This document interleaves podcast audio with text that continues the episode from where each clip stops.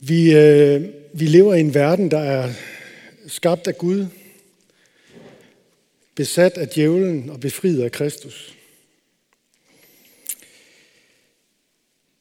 I begyndelsen var ordet, og ordet var hos Gud, og ordet var Gud. Han var i begyndelsen hos Gud. Alt blev til ved ham, og uden ham blev intet til af det, som er. I ham var liv, og livet var menneskers lys.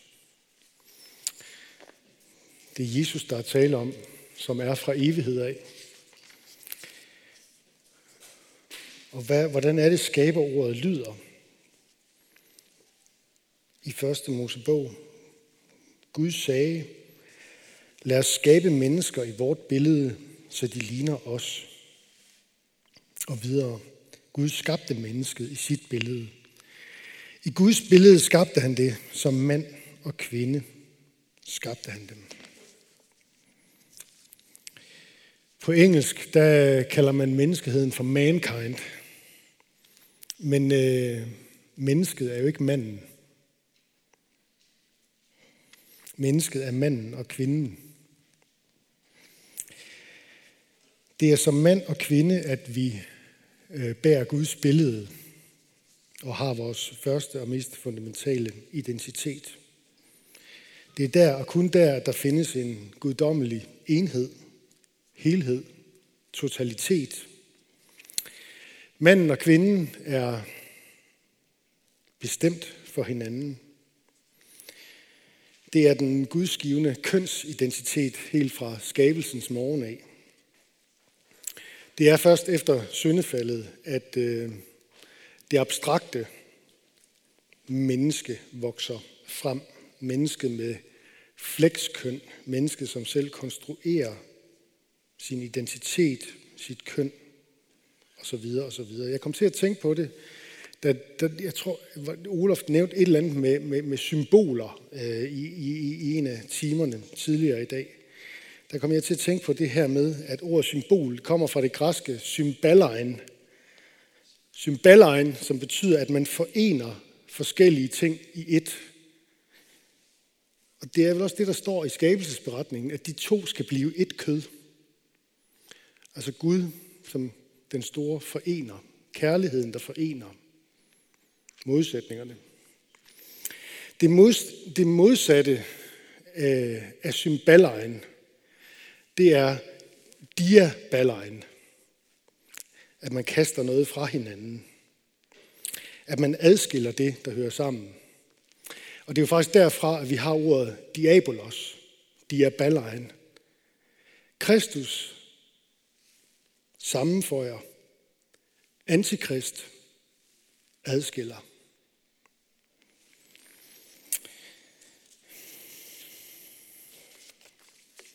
Kærligheden mellem Gud og menneske og kærligheden mellem mand og kvinde, det er de to største erfaringer og de to stærkeste magter øh, i vores liv.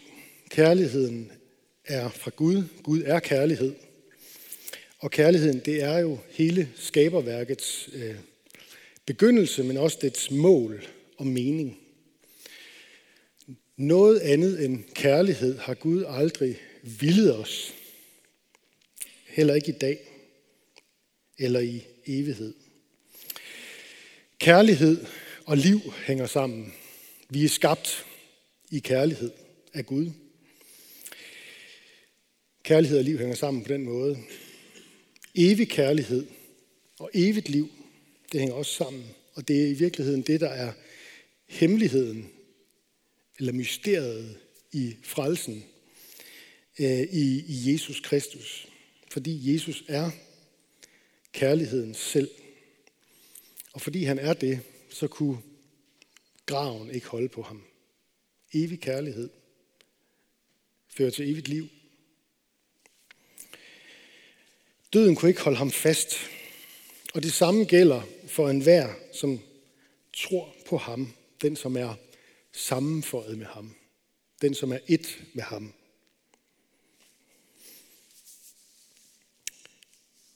Tror du på Jesus, skal du vide, at du er forenet med kærligheden selv. Vi elsker, fordi han elsker os først, som der står i Nyt Testamente hos apostlen Johannes. Det, at du er skabt af ham og sammenføjet med ham i Jesus, det er din dybeste identitet. Kristus-identiteten, det er en kærlighed, kærlighedsidentitet. Apostlen Paulus, han taler om det i Kolossenserbrevet, øh, kapitel 1, hvor han i kapitel 1, vers 12 og 13, hvor han siger til menigheden, tak med glæde, vor far, som har gjort jer duelige til at få del i de helliges arv i lyset. Han friede os ud af mørkets magt og flyttede os over i sin elskede søns rige. Men han starter altså med det her tak. Taknemmeligheden, tilbedelsen som grundtonen i, øh, i øh, vores liv som kristne. Og det er derfor, vi kristne, vi så ofte synger. Det ved jeg ikke, hvor meget I har sådan filosoferet over. Men jeg mødte for nylig en, en bekendt, en dygtig teolog, som, som, øh, som havde en pointe.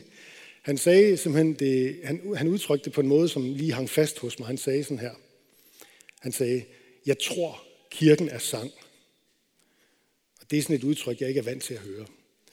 Så jeg spidsede lige ører, ikke også? Hans pointe, det var, at vi udtrykker også vores identitet i ord og toner og takt. Hans pointe var, at kirkens dybeste identitet, det er sangen foran Guds trone. Og hver skabning i himlen og på jorden og under jorden og, og på havet med alt, hvad de rummer, hørte jeg sige, ham, som sidder på tronen og lammet, være pris og ære og lov og magt i evighedernes evigheder. Det er sangen foran Guds trone i åbenbaringsbogen kapitel 4 og 5. Sang, tilbedelse, kærlighedens sprog. Det vi siger til den, vi elsker, som ikke andre skal høre. Sang, det er at udfolde sin identitet i lyd. Vores krop, den fungerer i takt. Vores åndedræt. Vores stemmer danner toner og ord og takt. Vores sind er fyldt med klang og er Guds ord i sangens form. Vores stemmer, de er meget personlige. Meget af vores identitet ligger faktisk i stemmen. Og når vi synger sammen i fællessang, så kan vi høre sidemandens personlige præg, og der er på den måde noget smukt øh, i at være til stede i sådan en fælles forskellighed. Vi sammenføjes i tilbedelsen. Sangen det er et kendetegn ved den kristne menighed. Vi er et syngende folk. Og jeg tror, at det bliver mere og mere tydeligt i tiden, der kommer, hvor der er mange røster, der vil fortælle os noget om, hvordan vi skal forme og danne vores identitet. Jo mere larm fra samfundet, jo mindre sang, bortset fra, bortset fra i kirken. Her vil sangen aldrig forstumme. Her udfolder vi vores identitet i takt og toner og lyd. Vi føjer vores stemme til den lovsang, der lyder 24-7 og har gjort det fra evighed til evighed foran Guds trone. Hellig, hellig, hellig er Herren, han som var og som er og som kommer. Det er de kristnes identitet. Det er kirkens sprog. Det er lovsangen udtrykt i kærlighedens tak og tilbedelse. En tilbedelse af Gud for livet, fordi han har fået os sammen. For frelsen, for Jesus, den korsfæstede opstandende. For ham, som er verdens håb. Ham, som vi venter på. Ham, hvis genkomst er verdens håb.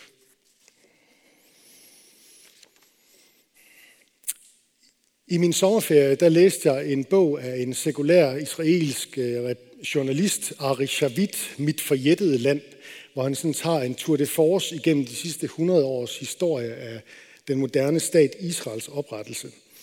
Og øh, på et tidspunkt citerer han en af dem, der var med til at lave en af de første sådan, kibbutzer øh, i 1920'erne. Kibbutz-tanken var jo et, øh, oprindeligt et stort kommunistisk inspireret socialt eksperiment. Det kan man jo tænke på i disse tider, hvor der er andre sociale eksperimenter, vi har lyttet til i dag. Hele queer-ideologien som socialt eksperiment. Hvad gør det ved vores børn og så videre. Ikke også? Kibbutz-tanken, den holder heller ikke så meget i dag, som den har gjort. Men anyway, det han siger, det er, at han, han lader en af de her første pionerer komme til ord. Og øhm, han siger, han husker tilbage på de sange, de sang, når de var færdige med, og den musik, de spillede efter en hård dags arbejde under solen. Og så citerer jeg, vi havde intet, vi havde intet, der var det højeste for os. Over os var den blå himmel og den strålende sol, men ingen Gud. Vi havde ikke noget fundament at bygge på. For os er musikken et forsøg på at udfylde tomrummet. Man retter sin tak, eller forsøger at finde sin identitet i, i musikken, men man ved ikke, hvor man skal rette det hen, for man ved ikke, hvor man kommer fra. Han beskriver selv, simpelthen sig selv sådan her. Vi var gudløse, forældreløse og hjemløse. Og så er der ikke ret meget identitet tilbage, var. Gudløs, forældreløs og hjemløs. Sådan sagde han for 100 år siden. Men jeg tænker, at der er mange, der tænker sådan og har den oplevelse i dag også. Erfaringen af Gud er væk. Forældreløshed, hjemløshed. Hvor kommer jeg fra? Hvad er meningen med mit liv? Hvad er målet? Det er jo, i, det er jo de dybe identitetsspørgsmål. Det lyder som nutiden. Vi er gudløse, forældreløse og hjemløse. Og jeg tænker, at det kalder på en, en kirkekamp, som også er diakonal. Vi må gerne tænke om kirkekampen også som diakonal indad til i menighederne. Jeg har lyst til at tage det, eller lige sådan give den ud her. Øh, vi skal være klar til at tage imod offrene for den seksuelle revolution. Dem skal vi være klar til at tage imod. Og så fra en israelit til en anden, så vil jeg gerne lige øh, tage med om til kong David i salme 139. Øhm, i salme 139, og har vi ham henne der. Den der, den der sådan temmelig, temmelig berømte salme af kong David. Hvor jeg også oplever, at han kredser om spørgsmål om identitet. Hvem er jeg? Jeg læser de første vers. For korlederen salme af David. Herre, du renser mig og kender mig. Du ved, om jeg sidder eller står. På lang afstand er du klar over min tanke. Du har reddet på, om jeg går eller ligger. Alle mine veje er du fortrolig med. Før ordet bliver til på min tunge, kender du det fuldt ud, Herre. Bagfra og forfra indeslutter du mig. Og du lægger din hånd på mig.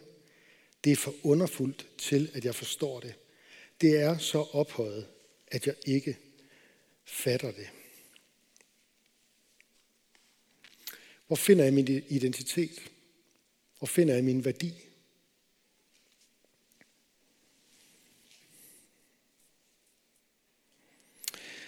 Set udefra, så kunne David svare, jeg er mand, jeg er konge, jeg er politiker, jeg er kriger,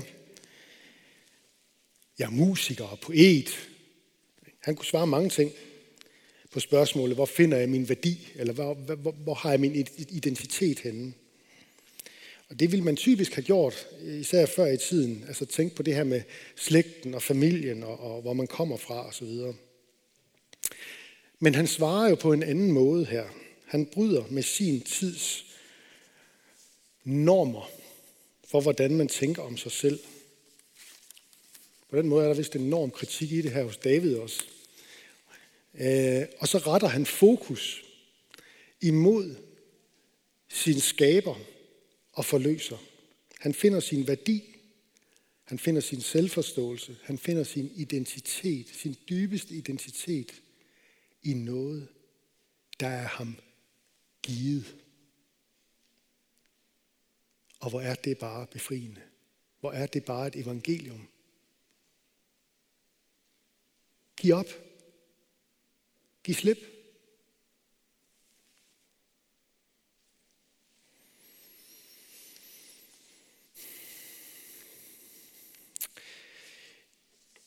I nutiden, der får vi at vide igen og igen, at du finder din værdi indeni, i dine egne kræfter. Du afgør selv, hvem du er. Kun du kan afgøre din identitet. Bare være den, bare vær den du er. Ikke også?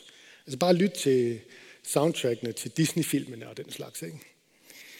Øhm, problemet er jo, at når alt bliver grænseløst, så har vi kaos. Og så mister vi os selv. Så mister vi jo vores identitet. Vi ved ikke længere, hvem vi er. Vi ved ikke, hvor vi er på vej hen, hvor vi kommer fra. Vi forsøger desperat at skabe vores egen mening. Der er ikke længere nogen, noget, noget ståsted, noget fundament, noget, der er givet forud. Vi forsøger at skabe vores egen værdi. Der er ikke længere en værdi, der er givet forud. Efter sommerferien, der kunne man læse en artikelserie i Jyllandsposten, hvor en af overskrifterne, det var, at flere studerende kæmper med stress. Formanden for rektorkollegiet i Danske Universiteter, Anders Bjarklev, han sagde, Gid jeg havde svaret på, hvorfor vi ser denne udvikling, for så kunne vi gøre noget ved det. Man bliver altså lidt nervøs. Ikke? Det virker rimelig afmægtigt. Marete Risa var ude at til, vores øh, under, er det ikke undervisningsminister, hun er? Ja, Marete Risa, hun er ude at til, at det vi ser lige nu, det er det, hun kalder for en eksistenskrise og en identitetskrise. Og hvor har hun bare inderligt ret? Hvor har hun ret?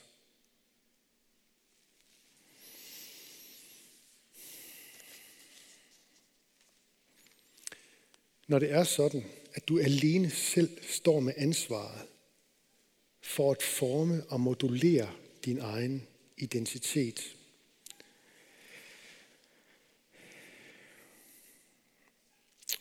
For få generationer siden, der var identiteten bundet op på det sted, du kom fra, den slægt, du tilhørte osv.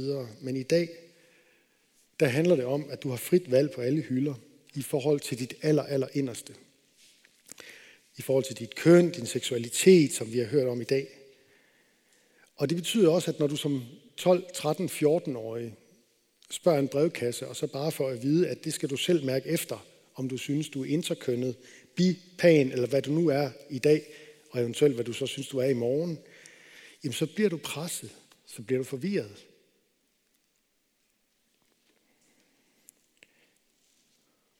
Fordi din identitet er blevet til noget, som du fortjener, som du modellerer, som du begrunder, som du har ansvaret for. Det er noget, der bunder i dig selv. Det, som David han fortæller os i salme 139, det er, at der er en anden vej. Der er en anden vej. Der er en, der har skabt dig, og som kender dig fuldt ud. Du behøver ikke at kæmpe i egne kræfter for at finde frem til meningen med livet, eksistensen hvem er jeg. David han har lært, og han fortæller os, at igennem mødet med Gud, der har han fundet sin dybeste identitet. At de gode nyheder, det handler om, at du giver slip og overlader ordet til Kristus, til Herren. At du lader Gud få lov til at tale sit levende, virksomme skaberord lige ind i dit liv, i dit hjerte. Din værdi det er ikke noget, du fortjener. Det er noget, du foræres. Menneskets værdi, menneskets dybeste hemmelighed, det er, at det er skabt af Gud og befriet og forløst og frelst af Kristus. Sammenføjet med ham. Sådan som det var meningen fra begyndelsen af. Vores værdi, det er noget, vi skænkes.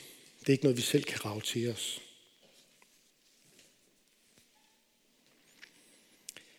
Bagfra og forfra indeslutter du mig.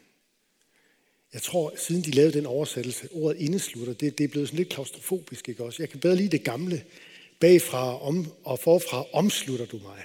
Altså den der, den der omfavnelse, fordi det er jo det, der ligger i, det er det, der ligger i det. Det er så underfuldt. Det er for underfuldt til, at jeg forstår det. Det er så ophøjet, at jeg ikke fatter det, siger han. Men hold lige fast ved tanken. Bagfra og forfra omslutter Herren dig. Du skal vide, at han omslutter dig bagfra. Det er vel ikke nogen overfortolkning, at vi siger så til hinanden, det må betyde mellem dig og din fortid. Der står Kristus. Bagfra omslutter jeg dig. Der står Kristus, som er død for dine synder, for dit fald, dine fald og dine nederlag. Han står der som et skjold imellem dig og din skyld. Han har taget straffen. Han har båret forbandelsen på korset. Så er der nu ingen fordømmelse som den, for den, som er i Kristus Jesus. Bagfra omslutter du mig. Men du omslutter mig også forfra. Det gælder ikke kun fortiden, det gælder også fremtiden. Det er jo sådan, at der er nogen af os, der godt kender den tanke, at i morgen truer der en ny dag. Bekymringerne sniger sig frem. Der skal du vide, at forfra omslutter han dig. Alt det, der skal møde dig i tiden, der kommer, det skal også møde Kristus. Det er der gode nyheder, der vasker sig. At den opstandende, han er der. Både i forhold til din fortid, men også i forhold til din fremtid.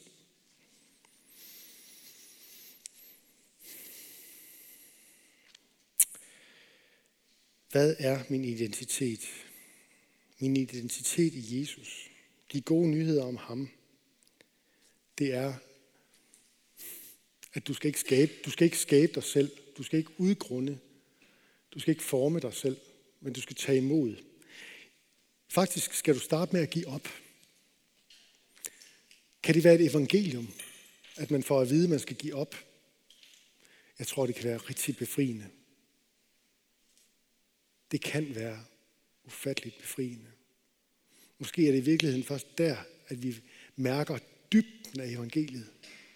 Når vi hører Gud sige til os, giv op. Lad mig frelse dig. Lad mig få lov til at være din skaber, så du ikke længere skal skabe dig selv. Det kan virke skræmmende at nå til den erkendelse, at, vi er, at jeg er omsluttet og totalt gennemskuet af Gud. Men læg mærke til, at David han kalder det for underfuldt. Han er tydeligvis lettet og glad. Det er så ophøjet, at jeg ikke fatter det.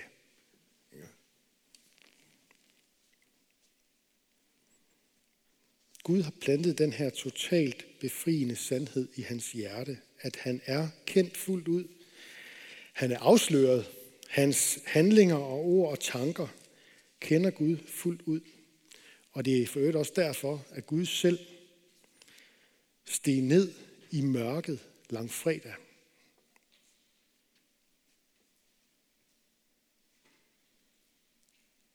Siger jeg, mørket skal dække mig, lyset bliver nat, til nat omkring mig, så er mørket ikke mørke for dig. Natten er lys som dagen, mørket er som lyset. Jesus steg ned i mørket lang Bar forbandelsen for alle vores mislykkede forsøg på at skabe vores egen identitet. For alle de afguder, vi dyrker.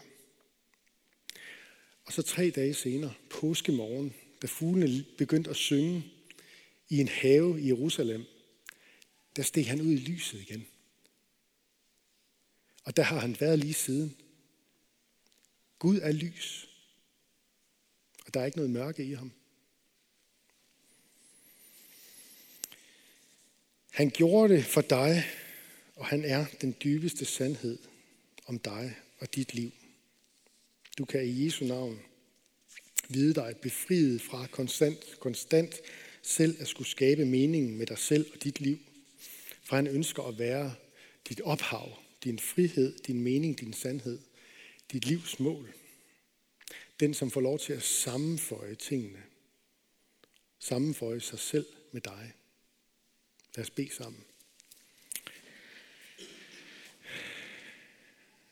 Gud, det var dig, der dannede mine nyrer. Du flettede mig sammen i min mors liv. Jeg takker dig, fordi jeg er underfuldt skabt. Underfulde er dine gerninger. Jeg ved det fuldt ud. Mine knogler var ikke skjult for dig, da jeg blev formet i det skjulte. Blev vævet i jordens dyb. Da jeg endnu var et foster, havde du mig for øje. Alle dagene stod skrevet i din bog. De var formet, før en eneste af dem var kommet. Hvor er dine tanker dyrebare for mig, Gud? Hvor stor er dog summen af dem? Tæller jeg dem, er de flere end sandet. Bliver jeg færdig, er jeg stadig hos dig. Tak for det, Jesus. Amen.